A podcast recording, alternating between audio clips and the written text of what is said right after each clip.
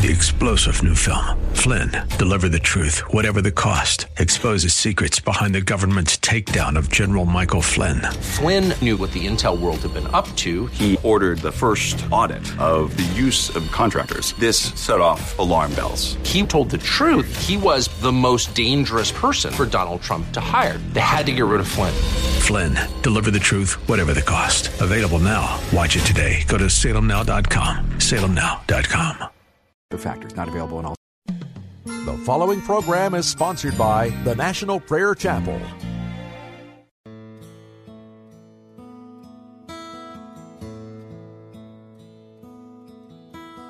All to Jesus I surrender, all to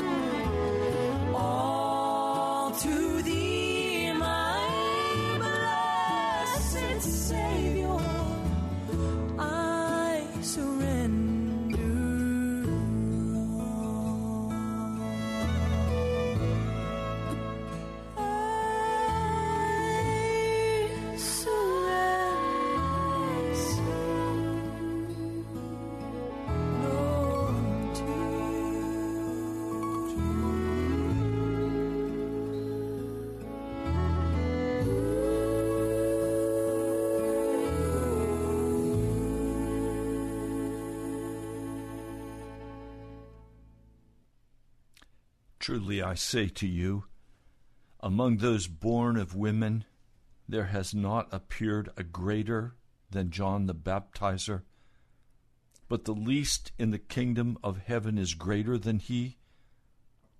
And from the days of John the Baptizer until now, the kingdom of heaven is entered with burning zeal, and the passionate eagerly claim it for themselves.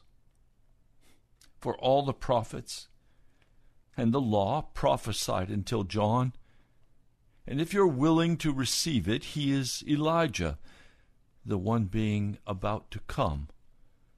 The one having ears to hear, he must pay attention. But to what shall I compare this very generation? It is similar to children sitting in the marketplaces and calling out to their friends and saying, "We played the flute for you, and you did not dance.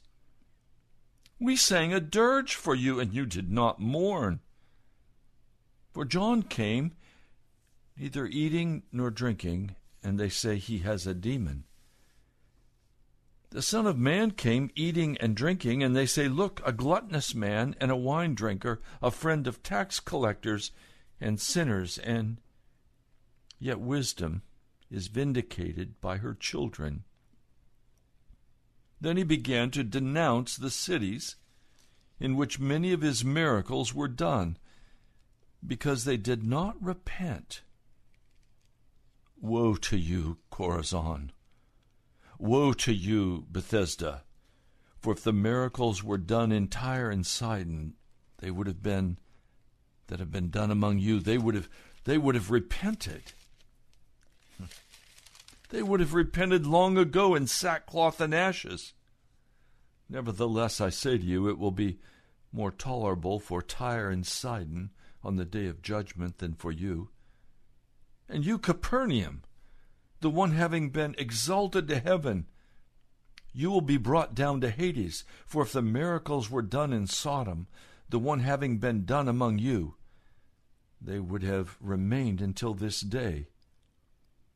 Nevertheless, I say to you that it will be more tolerable for the land of Sodom on the day of judgment than for you." You know, I consider these passages of Scripture out of Matthew, the eleventh chapter. And they represent what I, as a pastor, have struggled with in Washington, D C now for over forty years. I played the flute, and you didn't dance. I sang a dirge, and you didn't mourn. In other words, you won't enter in. He said about John the Baptist and the kingdom of God, "The kingdom of heaven is entered with burning zeal." Burning zeal. An eager disposition on the part of one seeking to enter the kingdom of God with a right attitude. Now, here's the issue that I've struggled with, and let me just try to lay it out very kindly, but very clearly. The problem I've struggled with is it seems that I have constantly had to proclaim the gospel of Jesus to a people who read the Scriptures, who even go to church, but have no burning zeal to enter into the kingdom of God. Now, it is not so everywhere in the world. Had I preached in China the way I have preached to you, thousands upon thousands would have been converted and would have been transformed into the likeness of Jesus. Had I preached in the same manner in other parts of the world, there would have been a great harvest of souls. But in America, there's a yawn. And the expectation is that I should continue preaching and teaching without disturbing you greatly, enlarging your understanding, giving you nuggets of truth from the Word of God, inspiring you so that you would say, Pastor Ray is a great radio pastor. He, he preaches the truth. Well, you know what? I'm not interested in those kind words. I'm interested in you acting on the word that is being spoken and entering with burning zeal into the kingdom of God. Now, let me be very, very straight with you. California is burning. This is not accidental. The fires are very much a judgment from God against the wicked place of California, a place that has been at the very forefront of every wicked thing that has taken place in America. Hollywood and all of its wickedness. Homosexuality and all of its wickedness. In every area of corruption and wickedness, California has led the way, and as California goes, so goes the nation. California's burning. America is going to burn. As goes California, goes the nation. God's judgment has already begun to be poured out in great power upon the wickedness of Bel Air, of L A, of other parts of California. Now, you may say, Pastor, that's not the judgment of God. That's just natural. No, it's not. Open your eyes. See in the spirit realm. God is bringing judgment upon California. Nay, God is bringing judgment upon America. Now, you can choose, if you please, to continue in your lackadaisical way, not with burning zeal entering in and searching after Jesus with all of your heart and walking without sin. You can continue to walk as Capernaum did, and Jesus said it would not be lifted up, it would be cast down to Hades. America can continue the walk it is currently on of lackadaisical, casual, earnest to pursue wickedness, eager to have a lifestyle of the rich and the famous, sacrificing all of our time and energy and money to pursue a lifestyle, and if this continues, America will burn even as California is burning. Drought will hit America even harder than it has. Already that drought is being seen and being reported in the mainstream news. We are going to see the price of avocados and of other food things skyrocketing because of the judgment that's taken place in California. Now, please, I'm not trying to be an alarmist, but I am saying to you that I have preached and proclaimed for many years the straight word of God over this nation's capital. I will continue doing that as long as Jesus provides this platform to come and speak a straight word of God to you.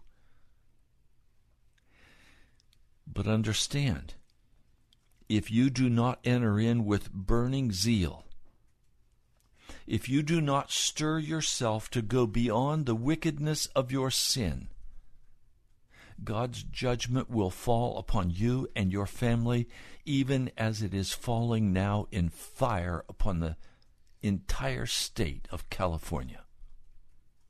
It is the judgment of God. Now, here's the issue. Over and over, I speak with many whom I love, and they report to me they do not have victory over their sin. They keep being drawn back to the same old, same old. They fall back in their walk with Jesus. They continue needing to be told, leave your sin. They're full of condemnation for themselves Some of you are in the, as we've been speaking this week, the whack-a-mole stage of life where you think you can put down one sin and then another sin and then another sin and they all pop back up. That's a true sign that you have not ever really been converted. When you're converted, you leave your life of sin. It is over. It does not continue. Now, I want to show you this in the scriptures. Because, let me tell you what my motivation is, besides my burning zeal and love for Jesus and for you. It is that you should become free in Jesus, free of wickedness and darkness, discouragement and sin, that you should be set free by the gospel of the blood shed on Calvary, that you should be set free by Jesus, and that then your life, your resources, your time should be used for the building of the kingdom of God and saving as many others as is possible. Does that sound strange to you? Well, let's go to the scriptures. In the book of Galatians, the Apostle Paul deals with men and women who have, of the Jewish faith, been used to living under the law, the ceremonial law, the laws of diet, clean and unclean meats, all of the celebrations from Hanukkah to Yom Kippur, serving the Passover meal, being circumcised. They have gone back under the law. And the Apostle Paul is appalled. And he is adamant in the book of Galatians that the gospel of Jesus sets a man free from the law, that the law is then written in the heart, as the new covenant teaches. But But now listen, he's going to steer away from just the issue of Jewish people and the law, and he's going to deal with all who would come and follow Jesus. This is Galatians, the fifth chapter, verse one, "For it is for freedom that Christ has set us free. Stand firm then, and do not let yourselves be burdened again by a yoke of slavery." Now, verse thirteen, he broadens it out for all Christians. "You, my brothers, were called to be free, but do not use your freedom to indulge the sinful nature. Rather, serve one another in love." The entire law is summed up in a single command: love your neighbor as yourself. If you keep on biting and devouring each other, watch out or you will be destroyed by each other. So I say, live by the Spirit, and you will not gratify the desires of the sinful nature. For the sinful nature desires what is contrary to the Spirit, and the Spirit what is contrary to the sinful nature.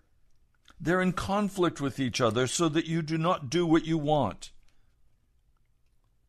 But if you are led by the Spirit, you are not under law. Now let me take you to a literal translation of the scriptures.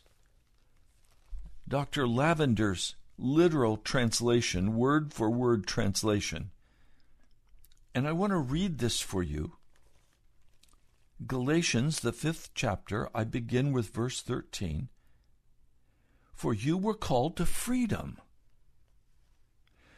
Do not use your freedom as an occasion for the flesh, but you must serve one another through love." So, what is it going to look like when Christians stop sinning, when they stop the compromise with darkness? The first sign of that freedom is going to be serving one another in love. Not in anger, not in judgment, but in love. Listen, for the entire law is fulfilled in one word. You shall love your neighbor as yourself. But if you act spitefully toward one another and cause division, you must take heed lest you may be destroyed by one another. I have seen and experienced whole churches that have been divided and have been destroyed by people in the church lying about one another, acting spitefully toward one another, toward people causing division in the body of Christ because they're not getting their way, and the whole church has been destroyed. I've even seen churches close because of the way those who call themselves Christians are acting. Judgments, lies are spoken and they're believed. All of this comes because there is not a burning zeal in their hearts for the kingdom of God. Instead, there is self-righteous judgments passed one on another, and the result is destruction. Now he says in verse sixteen, I say to you, you must walk in the Spirit, and you absolutely cannot fulfill the lust of the flesh, that is fallen nature. Now the flesh lusts after the Spirit, and the Spirit against the flesh. Indeed, these things oppose each other so that you may not do these things that you may desire. But if you are led by the Spirit, you are not under law. Now, please hear me. He's saying that in the body of Christ, when people do not come fully into the freedom of the gospel, they begin to do things and say things that destroy other people, even destroying the church. And it's a sign that they have not been truly converted. It is a sign that they are still walking in the old sinful nature that they were filled with before they came to Jesus. This is the picture of the modern church in America.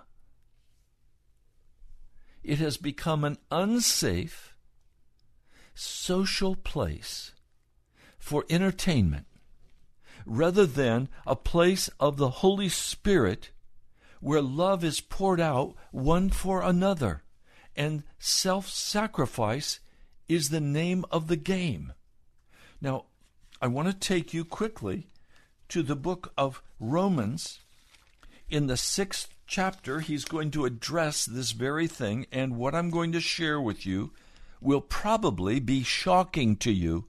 And so for that reason, I'm going to read it for you out of the N I V, because you probably do not have a copy of this literal translation from Doctor Lavender.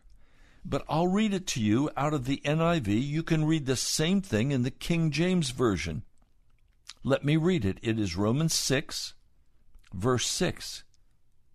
For we know that our old self was crucified with him so that the body of sin might be done away with.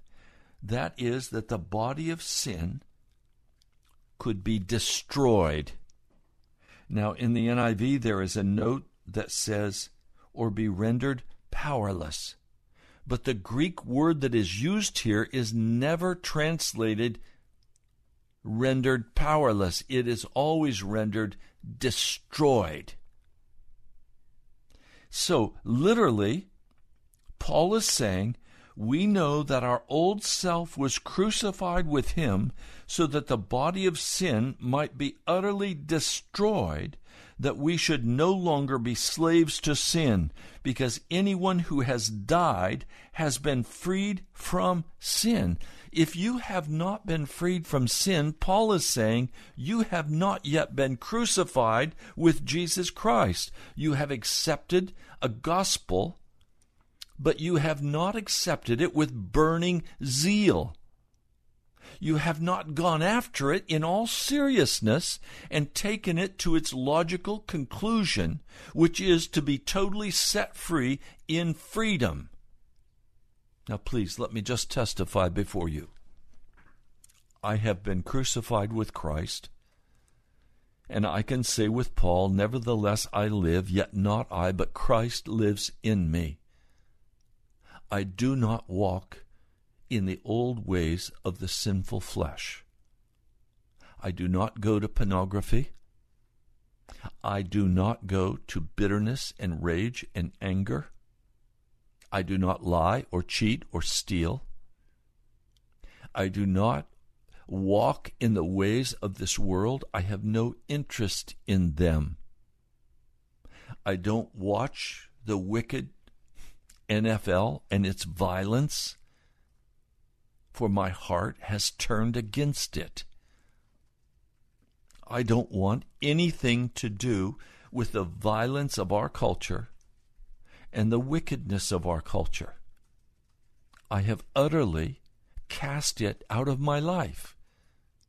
Now, I use all of my time and energy in the reading of the Scriptures, in prayer, and in reaching out to others, so as to turn your hearts from the wickedness of this world and bring you into complete and total freedom in Jesus. If you say to me today, Pastor, I am not in that freedom that you're describing, it is simply because you have not with burning zeal gone after Jesus and died, been crucified with Christ. Therefore, I would say, you are not a Christian. You're spray-painted with religion on the outside. But if you're still walking in the ways of this world, and I can hear some of you say, but, oh, oh, oh, oh Pastor, Pastor, wait a minute. I'm doing the best I can do. I'm trying. Trying does not count. Doing the best you can do will not keep you out of hell. There is only one way for you to not go to hell, and that is with burning zeal. Recognize that you have offended the holy God of heaven. Do you think that every Christian in the world is like you? Are you kidding me? Are you so Americanized that you don't recognize that the kingdom of God is advancing rapidly in China, North Korea, Saudi Arabia, Vietnam, Indonesia? Do you not recognize that the kingdom of God is moving forward and people are laying their lives down? They are losing their wives and their children. Women are being raped because they will not submit to Islam.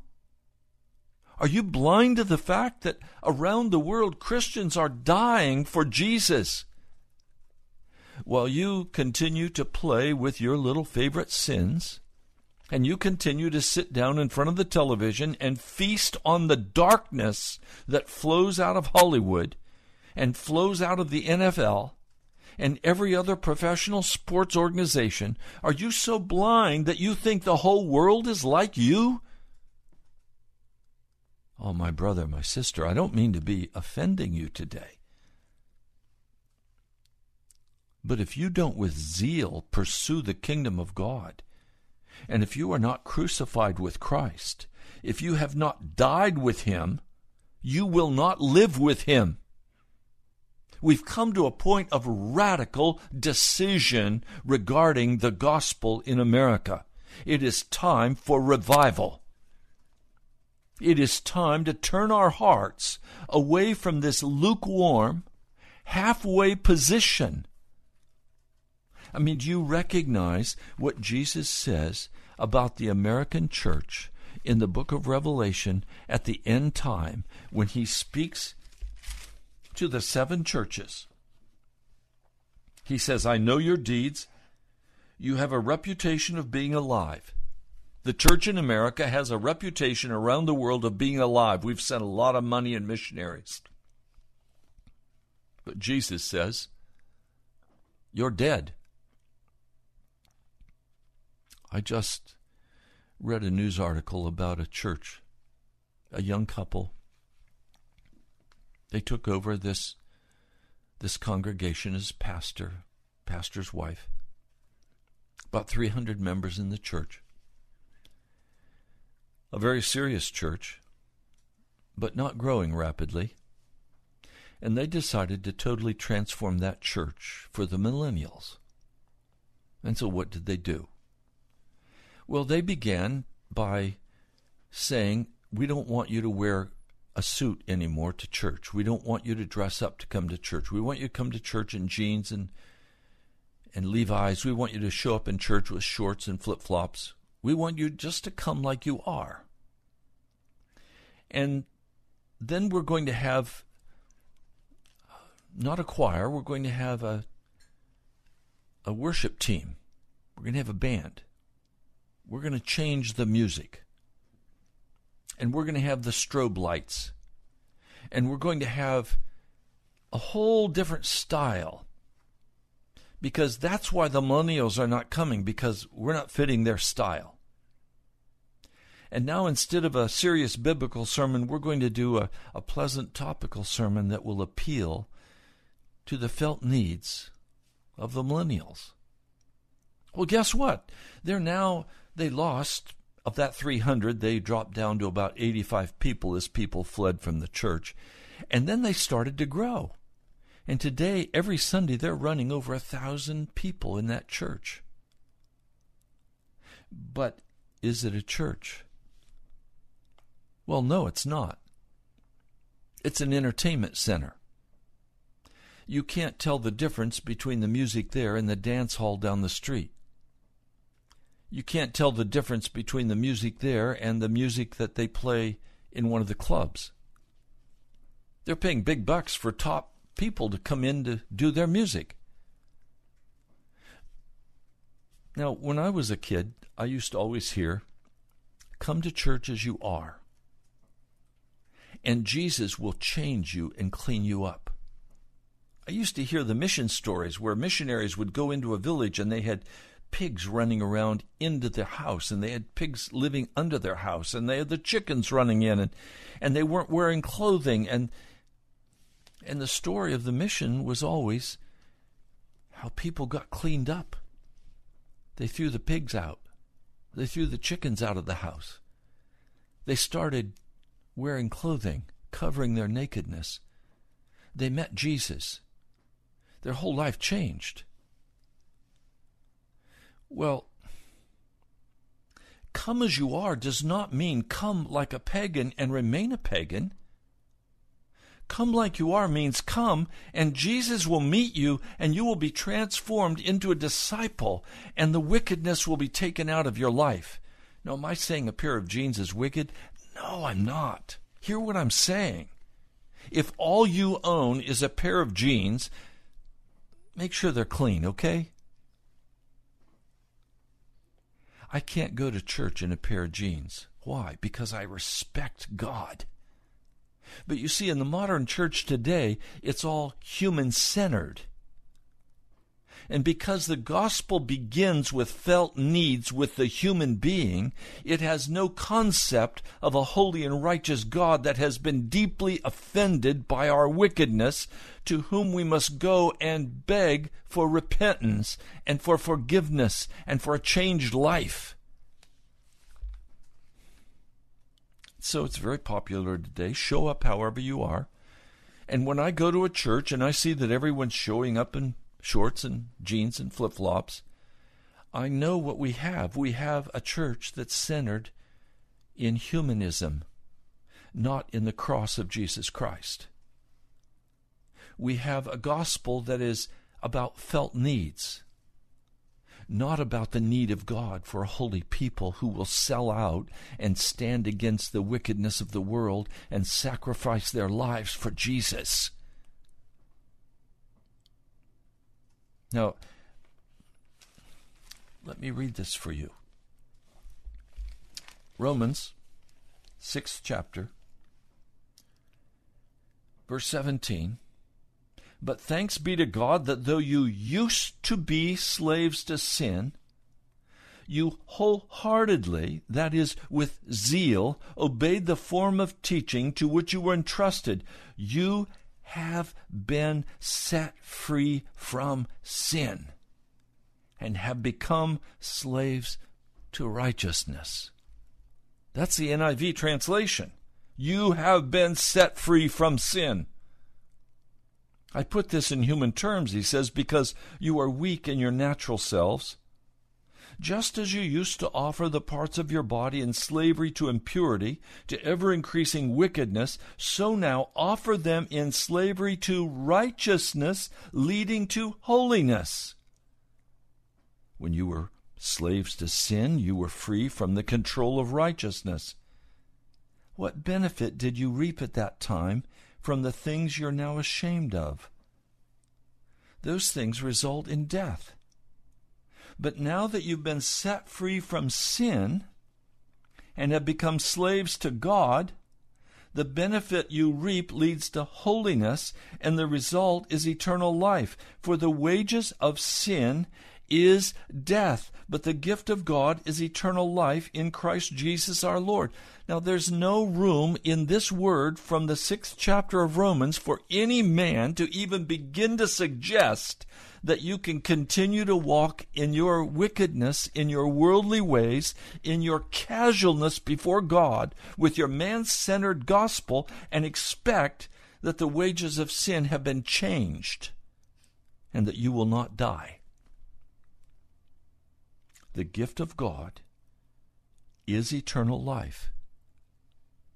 But the cost of that eternal life is to enter with burning zeal the kingdom of God by being crucified with Jesus. Now, I don't know how to put this any more plainly. So I'm going to simply share some of my frustration, the sorrow and the grieving of my heart. And that is that countless numbers of people who call themselves Christians do not want to leave behind the ways of the world. That countless numbers want to believe the lie that you can be like the world, and that the wages of sin have been changed, and that somehow Jesus is not going to judge you, and that you're going to enter into eternal life as a wonderful American filled with the darkness of the world. But if you broaden your eyes, you broaden the scope of your understanding to the other nations of the earth, you will see a different kind of Christian. One man said to me, who had just returned from China, where he had been visiting the underground church, the unrecognized church, where thousands were gathering across China. He said, "Pastor, the American church has more in common with Buddhism and Hinduism than it has in common with the Christians of China." I was shocked. I said, "What do you mean?" He said, "The Christians that I met in China not only are willing to, but are dying, going to prison and being beaten and losing their families for Jesus Christ. While the Christians of America won't even come out to a prayer meeting because it's not convenient, and it's on the night when they have their football game. They don't want to miss Monday Night Football. They want to go to their idol. They don't want to hear the preaching of the Word of God, and they don't want to go to a prayer meeting. They want to show up maybe once or twice, maybe even three times a month in a place called church, get their fix, hear that they're okay, hear that God loves them unconditionally, and then they want to go about their worldly life. And so church is a business in America, he said, but in China, church is not a business. It's life and death. It's about Jesus.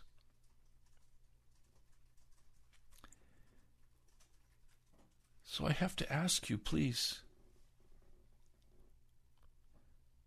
are you willing to die for Jesus? Are you willing with zeal to enter into the kingdom of God? Are you willing to lay your life down, your money down, all of your plans, all of your holiday plans? Are you willing to lay them down for the cross of Jesus Christ?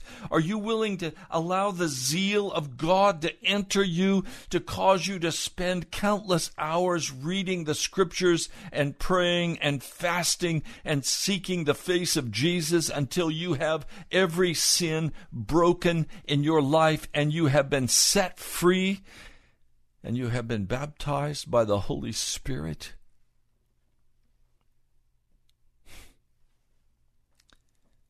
Sometimes,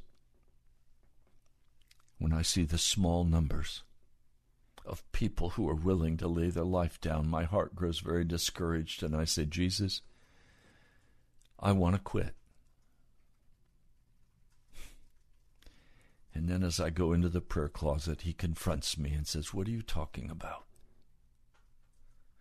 This is not a, a voluntary, okay, you're here for a while, and then when you get tired, you're gone. No, this is a life commitment, Ray. You're in this until you die. You made a covenant pledge with me to stand for the straight, honest word of the living God. Now, will you keep your covenant? Yes, Lord. Yes, Lord, I will.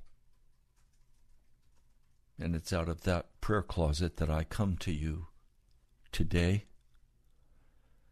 with a heart full of compassion for you and yet a heart full of grave concern that many of you have been fooled and you've constantly been going back and forth Back and forth. When will you finally come through for Jesus Christ? Not out of self-interest, but out of a recognition of the holiness of God. A recognition that you have angered the King of Kings and the Lord of Lords by your stubborn refusal to die and give up the things of this world and the pleasures of this world? When will you give that up and say, okay, Jesus, I give. I am going to follow you. See, this is not some sentimental, softy kind of deal. This is laying your life down for Jesus. He goes on, the acts of the sinful nature are obvious. Sexual immorality, impurity, debauchery. Debauchery is even something good taken to an extreme so that it consumes your life. It also includes the wicked clubs. It includes those wicked places where you go for dining and dancing. And many of you who are single go on dates to these clubs, even going to these clubs to look for your mate. I tell you who you'll find there. You'll find sleazy people. Only sleazy people go to clubs and lounges. If you go to clubs and lounges, you're a sleazy person. Well, what is a sleazy person? A sinner? someone who wants the world, who wants the dance of the wicked. I don't care if you call yourself a Christian. If you go to worldly concerts, you're a sleazy person. If you fill your heart with the entertainment of this world, you are a wicked person. You are in debauchery. And he says idolatry, witchcraft, hatred, discord. I just spoke with a, a pastor, and he had a man come very angry with him, and then he left the church. I'm praying that that man will repent, because discord, fits of rage, dissensions, these are sins against Almighty God. Jealousy, fits of rage.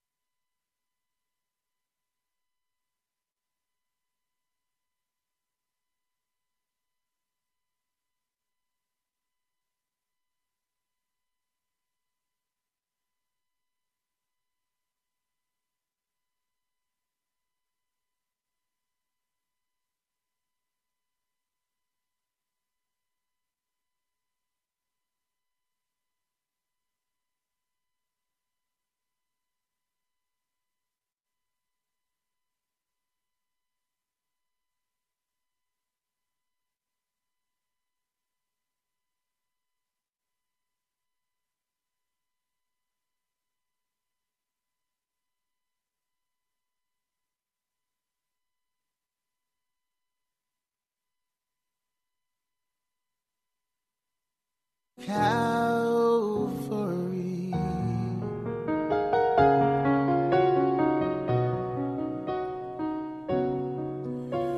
show me the tomb where thou wast laid, tenderly mourned and wept, angels in robes of light.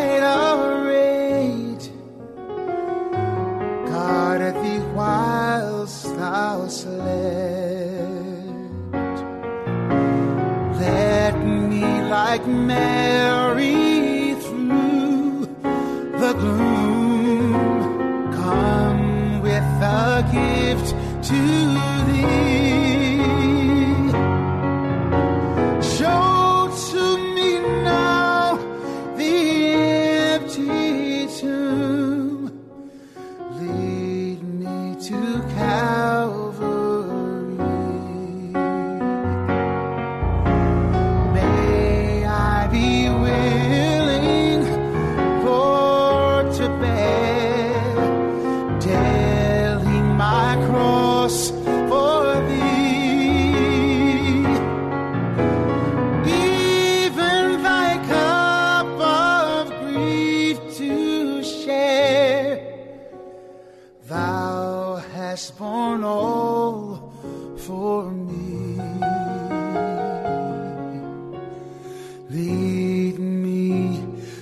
Calvary.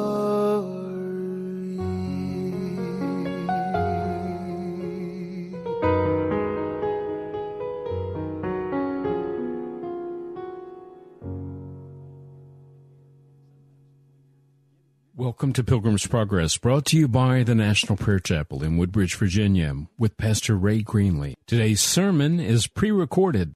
In Matthew, the twenty-fifth chapter, we find the story of the ten virgins, five wise and five foolish. In that day, at the evening star's coming, the bridegroom would make his way to the bride's house. And just prior to his arrival at the bride's house would be the bridesmaids with lamps waiting to escort him to the bride's house, where he would take some refreshment. The bride would say goodbye to her parents. And then he, in procession with the bridesmaids, would make their way back to his father's house, where there would be an incredible party that would last for seven or more days. Usually, in that culture, in that day, the bridesmaids were numbered ten. They believed that it took ten witnesses. And so we see this wedding party playing out before us. How many times have you seen a wedding party go by? They're honking the horns, the tin cans are dragging behind, right? The car's been all smeared up. I know I've helped smear up a lot of cars, haven't you? Yes. And off they go, and and we honk our horns as they go by, and we wave at them, and we're all happy because there's a wedding happening. And then we go on about our business. Not my wedding. No friend of mine's getting married. I'm not involved in this wedding. Tonight, theaters are full. Restaurants are full. They're totally unaware that the bridesmaids are even meeting. They could care. It doesn't matter to them. It has no relevance to their lives. They have many other things that they are interested in doing, and they're about doing them. So this story of the ten virgins is a description of how it's going to be in the kingdom of heaven at the end of time. There will be many people at the end of time who are going to the restaurant or going to the club or sitting home watching television. They will have no interest in being a bridesmaid.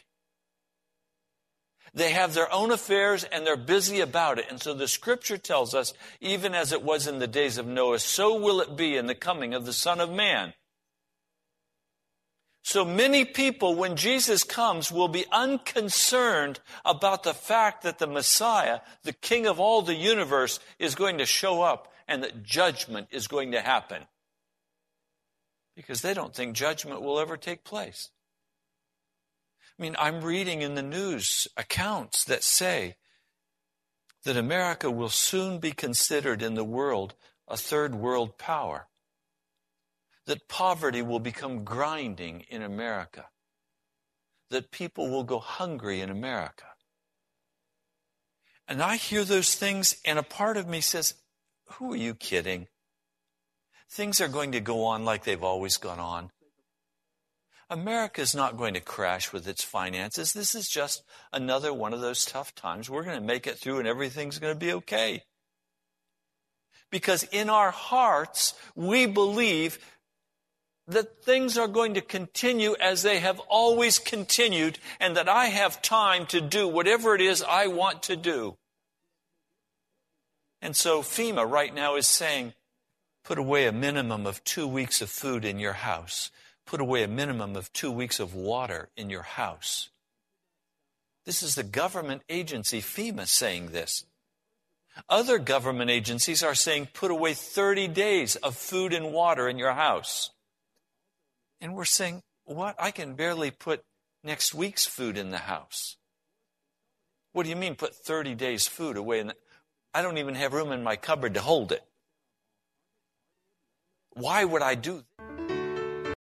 three-star general Michael J. Flynn, head of the Pentagon Intelligence Agency, knew all the government's dirty secrets. He was one of the most respected generals in the military. Flynn knew what the intel world had been up to. He understood its funding. He ordered the first audit of the use of contractors. This set off alarm bells.